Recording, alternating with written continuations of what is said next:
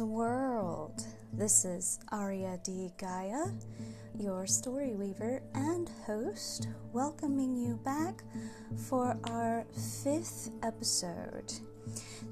As I mentioned last time, this will be the last free episode of my podcast. If you have enjoyed what you've heard so far, please feel free to join my Patreon, where you will have full access to all future episodes.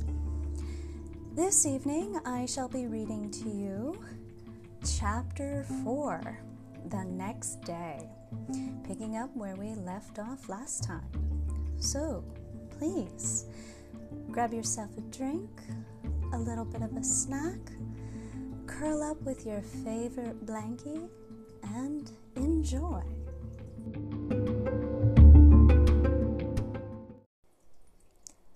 The Kitsutora, Vanilla, Chapter 4 The Next Day. Morning comes with the usual muffled echo of the cockle. This native bird is very similar to a rooster only it is twice as big, has two pairs of wings, and the Hananskan norm of three eyes and a split lower beak or jaw. Its skin is tougher too, with a hide more like leather than the chicken skin our people were once used to. Since its hide is tougher, we are able to tan it and use the somewhat translucent leather to make things like water bags or knapsacks. The cockle is also rather unintelligent, easy to tame, and makes a crowing sound as soon as the sun's first light is seen on the horizon. It also makes for good eating. I yawn and drowsily look about my dark room as I sit up in my bed. A very pale stream of purple light shines fitfully through the cracks in the floorboards above my head. The memory of the day before seems more like a vivid dream than a past reality. The only proof I have that it had even happened at all, the state of my kimono. There is dirt smudged all over it. Ah, sonna! I gasp in horror as the smudges become more and more apparent in the strengthening light. Okasama's going to kill me. How am I to explain this? I whimper while trying to think of some kind of explanation. I throw off my kimono, then try my best to shake and rub it out of the fabric. Much of it is only held lightly, thank goodness, but there is some that is ground in deep thanks to my knees. There's nothing for it. Try as I might, the last simply refuses to come out and I've no water on hand with which to wash it. Thus, I decide to simply beg Mother for forgiveness. I'll say I've been praying on my knees for days for her safe recovery. She'll believe that. She'll still be upset, but that will at least calm her down a bit. It's partly true. I had prayed, only not in the dirt. That particular detail I now feel is unnecessary for her to know, given the light of my current predicament. Plus, I have no guarantee that Mother will even bother to check on me today. She has not come to feed me for the past four days since she introduced me to my baby brother, so there is no real knowing if she will visit me today anyway. I hope she will, though, whether she gets angry with me over the state of my kimono or not, I'm running low on food. I only have enough left now for a single good meal. I'm starting to get really hungry. In a flash, the memory of the day before and the vivid view of the garden outside comes to my mind. Unbidden, an idea pops into my thoughts. Mother's garden is just beyond the opening of the tunnel. If she does not come to visit me today, I can easily sneak out to snatch a fresh bite to eat. Not only that, I distinctly remember the scent of Ichigo right outside the exit. I adore Ichigo. strawberries.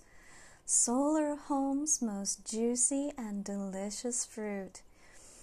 Many of my people are beholden to the fact that the plants were able to adapt and grow in Hananskan soil. Although, I must admit, the different light frequency here has caused some changes to the plant. Its leaves are now darker to better absorb the predominant infrared light. Its growth has also slowed, having adapted to our longer seasons. The best bit? The ichigo themselves grow much larger than their ancestors' berries did, a fact that almost every Kitsutora takes full advantage of. Add the mineral and metal rich soils of Toshigi Valley to the mix, presto! Richer, sweeter berries. No Kitsutora has, nor ever will complain. Just Thinking about them makes me drool. That settles it. If mother does not come today to give me food, I will sneak out tonight to the garden and grab myself a few fresh ichigo. Maybe even a tomato or two. Both fruits are quite tasty, in my opinion. The only thing is, I will have to eat them, then cleanse my hands and face meticulously before returning to my room. Mother has a very keen sense of smell.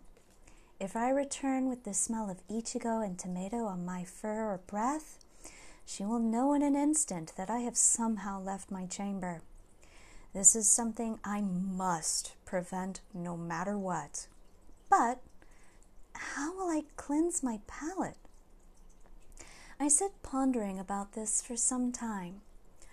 All of a sudden, I hear the familiar sound of Mother's footsteps approaching the closet door above my little hidden room. Shoving all thoughts of the outdoors and fresh fruits out of my mind, I politely kneel in my customary position in the center of my bed. Moments later, the door above is opened and the floorboards covering my room are removed. Ohayo, little one, how are you this morning? Mother says in a kind tone, to which I respond, I am well, Okasama. Thank you. And how are you? Do you feel stronger now that you have rested? I have been worried. Mother looks down on me with a soft smile as she replies, Such a thoughtful daughter I have. Yes, I am feeling much recovered. Thank you for your concern. How is your food supply, my little one? I reach for the all but empty bag and hold it open for her to see inside. I have just enough for one small meal, but then I will be without food. I see. Well, that is good. You did well rationing what I gave you. I feared you had eaten it all by now and may have gone a day without eating anything. Thank you, Okasama. Your praise means much to me. I did not wish for you to worry over me since you now have little Toru to care for. I did my best to ration what food you provided. Our conversations have always been such. Very polite and full of formality, decorum, and deep respect. If I ever fail to show her such thoughtful regard, Mother sees fit to punish me sharply. That is something I quickly learned I do not like. Now, I avoid it as much as possible.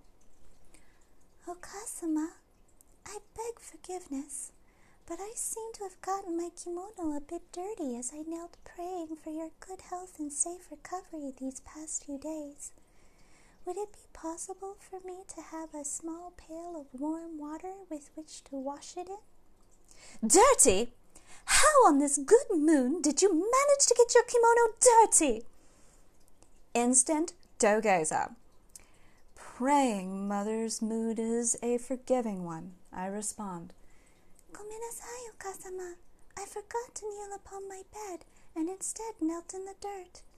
Many times for several long hours over the past few days, I have prayed for your safe recovery. I am truly sorry. I will clean the dirt out myself. You needn't worry nor tax yourself. I just need a small amount of water and maybe a bit of soap as well in order to do so. Please, Okasama, I truly am so very sorry. It won't happen again. What do you expect, woman? I live in a hole in the ground. Ugh! Rebellious thought goes squish. Slowly, Mother relaxes, then lets out a small sigh. Very well, she relents. I guess your request is not all that trying. Plus, knowing that your kimono only became dirty because you were praying for my safe recovery makes me feel that I should not be so angry with you. Just make sure to be more mindful of such things in the future. Relieved, I rise and nod. Arigatou gozaimasu, Okasama. I promise to be more mindful in the future. Ugh, the links I have to go through. Insufferable woman. Squish. With a nod of satisfaction, Mother holds out her hand and says, Empty your rations and then hand me the bag. I shall refill it and cook you a fresh meal as well while I heat some water for your laundry. I do as requested, thanking her again for her kindness as I hand her the bag, then bow once more. Mother takes the empty bag, then places the floorboards back into their notches, leaving me in relative darkness as usual. Breathing a heavy sigh of relief, I begin eating the remainder of my rations in quiet contemplation. Mulling over the rather complicated relationship with my mother, I reflect with a snort that is more like that of a serving girl or slave to her master, not of a mother and daughter. Shrugging, I push the thought aside and attend to the flavor of my meal. It's a little musty from being in a bag down in a dirty hole for a while, but otherwise, it isn't that bad. The nuts are the best, most wholesome part. Their husks prevented any dampness or dirt taste from creeping into their flesh. After nibbling up the final nut, I slowly turn and curl up under my covers, pulling out my archive. I wish to continue reading through my grandmother's logs. Much of the archive's information pertains to our people's history, language, culture, and scientific knowledge. Almost none of it involves information about the outside world. Grandmother's logs are the only exception. Having been a biologist, her logs are full of exploratory knowledge on the local flora and fauna which thrive here. Through her words, I catch glimpses of the outside world and all that it has to offer. I not only learn a little about the outside world, but also learn a bit of my own family's recent history since our people's arrival. The logs themselves are buried deep within the archive's database. But after having held it for several years now, I've had every chance to dig deep into it. There is so much information within the ancient device's crystal memory core, my intellect is developing post haste. I may only be nine years old by colony reckoning, but I am already reading and writing at a 15 or 16 year old's level. By solar home standards, that's nearly college level. Each and Every day I am adding several new words to my vocabulary. The archive's dictionary lookup feature has been very handy and much used over the years. Once every few months, I am forced to relinquish the archive to my mother for a day or two in order for its solar capacitor to sit out and charge the device's unfailing rechargeable batteries but I can live with this. It's probably Mother's second greatest gift ever given to me. the first being my very life. Picking up where I left off in grandmother's logs, I'm soon absorbed in the story she wrote down. An hour passes by in the matter of moments, and mother returns with all the things she promised. There is warm water in a pail for my washing, a full bag of dried food rations, and a freshly cooked meal of cockle, veggies, and skikaike, the last being a personal favorite of mine. Skikaike are a Hananskan native root similar to the purple sweet potato of Solar Home. Only they are much darker and richer in nutrients. Mother doesn't really care for them, but she knows that my father and I like them. Thus, she makes them for us often as they grow large quickly and easily out in the garden. This allows her to stretch our rice reserves while still giving us something we enjoy that is filling and healthy. Mashed skikaike with nuts and spice? Arigato, Kazama! I really appreciate this gift. I don't feel I deserve it. I gasp in recognition of her thoughtfulness.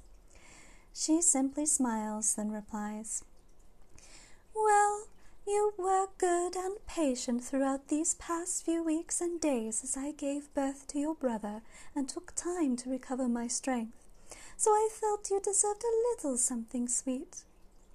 Tears well up in my eyes as I look upon her with joy. I shall savor them slowly, Okasama, but first I should wash my kimono while the water is still warm. I set the food down on top of a small wooden crate Mother has given me for use as a table, then carefully remove my kimono.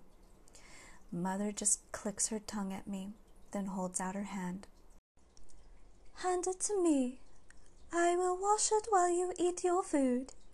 A meal is best savored while it is still hot, little one. She admonishes me, but in a gentle sort of way. Grateful for her kindness, I hand her my kimono with my thanks. Then I tuck into my first warm meal in weeks. It is so juicy and delicious, I cannot help but make joyful sounds as I savor each bite while swaying back and forth with absent minded joy. Mother smiles warmly as she washes my kimono in a tub up on her bedroom floor, just outside of the closet door. She always likes to hear me appreciating her efforts in cooking. Father isn't always so forthcoming with such thoughts and compliments. Knowledge I use to my advantage. The joyful moment is short lived, however. Just as I finish my plate, a small voice begins to whimper and cry. Toru has awoken from his nap and is now hungry for some of Mother's milk. I pass Mother my now empty plate. Then I take the hanger that she has hung my kimono on to dry, thanking her for everything as I do so. Afterwards, she places the floorboards back over my room. I hear her footsteps echo as she walks away towards my baby brother's crib in her room above. I then hang the still damp kimono from a small hook embedded in the bottom of one of the floorboards. Finally full and feeling like a glowing spark of joy and light, I curl up on my bed, snuggle once more into my blankets, and drift off to sleep with a smile. Mother's muffled voice lilts to little Toru as she feeds him. What a wonderful morning. Hours later, Father's voice announces his return home, waking me from my nap with a yawn. I can vaguely hear Mother greet him near what I figure to be the front door, and guess little Toru is in hand. How's my beautiful baby boy, eh? Come here, you. Father's voice purrs. Toru giggles and squeals. I can imagine father lifting my little brother up as mother murmurs, Be careful, dear. D- don't drop him. Father laughs. You need not fear, my love. I would never drop him. I giggle, imagining what it might be like to be standing in the room to witness the scene. Then tears well up into my eyes. As much as I love my family, it hurts terribly that I am not allowed to be a part of it as a normal child would be. Sure, I get to spend some precious moments with my mother. I even got to meet my little brother once. But otherwise, it is as if I don't even exist. Tears begin flowing down my cheeks, big fat droplets raining down in torrents. I curl myself up into a tighter ball upon my bed, trying my best not to let the darkness fill my head. I want so much to be part of my family, to be held in my parents' arms, to speak with them during meals. Not for the first nor last. I curse my albinism. I hate being what I am. Who I am as a person is good and lovely, but what I am causes me great misery. Albinos will never be accepted by our society. My very existence is seen as a curse, a great monstrosity. They call albinos shiro oni, white demons. Knowing this causes me much grief. Though I know Mother loves me, she has never once given me a name. She simply refers to me as Little One. This fact makes me feel even emptier. I know I will spend the entirety of my life nameless, hidden down in this hole beneath Mother's closet. The pain of this has plagued me for some time now. Just as the pain begins to peak, I remember something. I now have access to the outside world right beside me. Sniffling and wiping away my tears, I look up at the broad, flat stone that now conceals my tunnel to freedom behind it. Never again will I allow myself to wallow in self pity. If I yearn for freedom, it stands right before me. I need only remove the stone door that stands between it and me. That night, I will finally taste what it means to be free.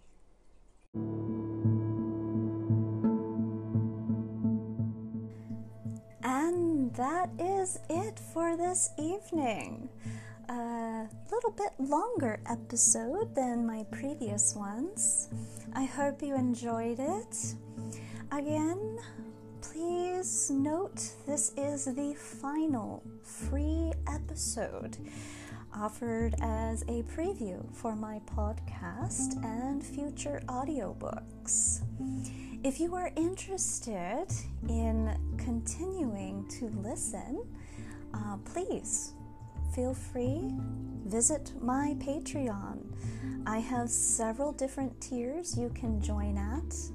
I recommend for the first book the lowest tier, $3 a month.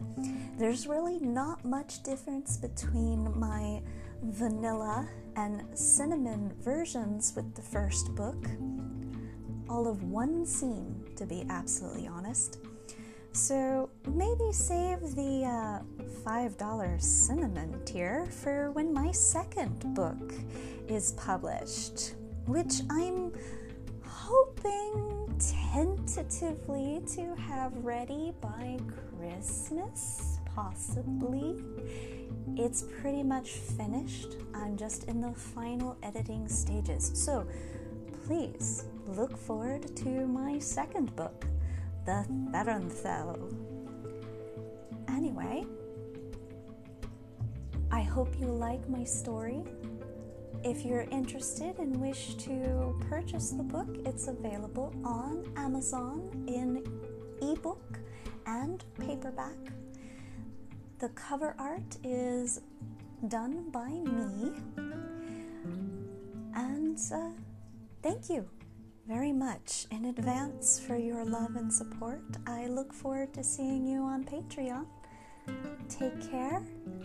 Ledangu live your dreams, and never give up. Gaia, out.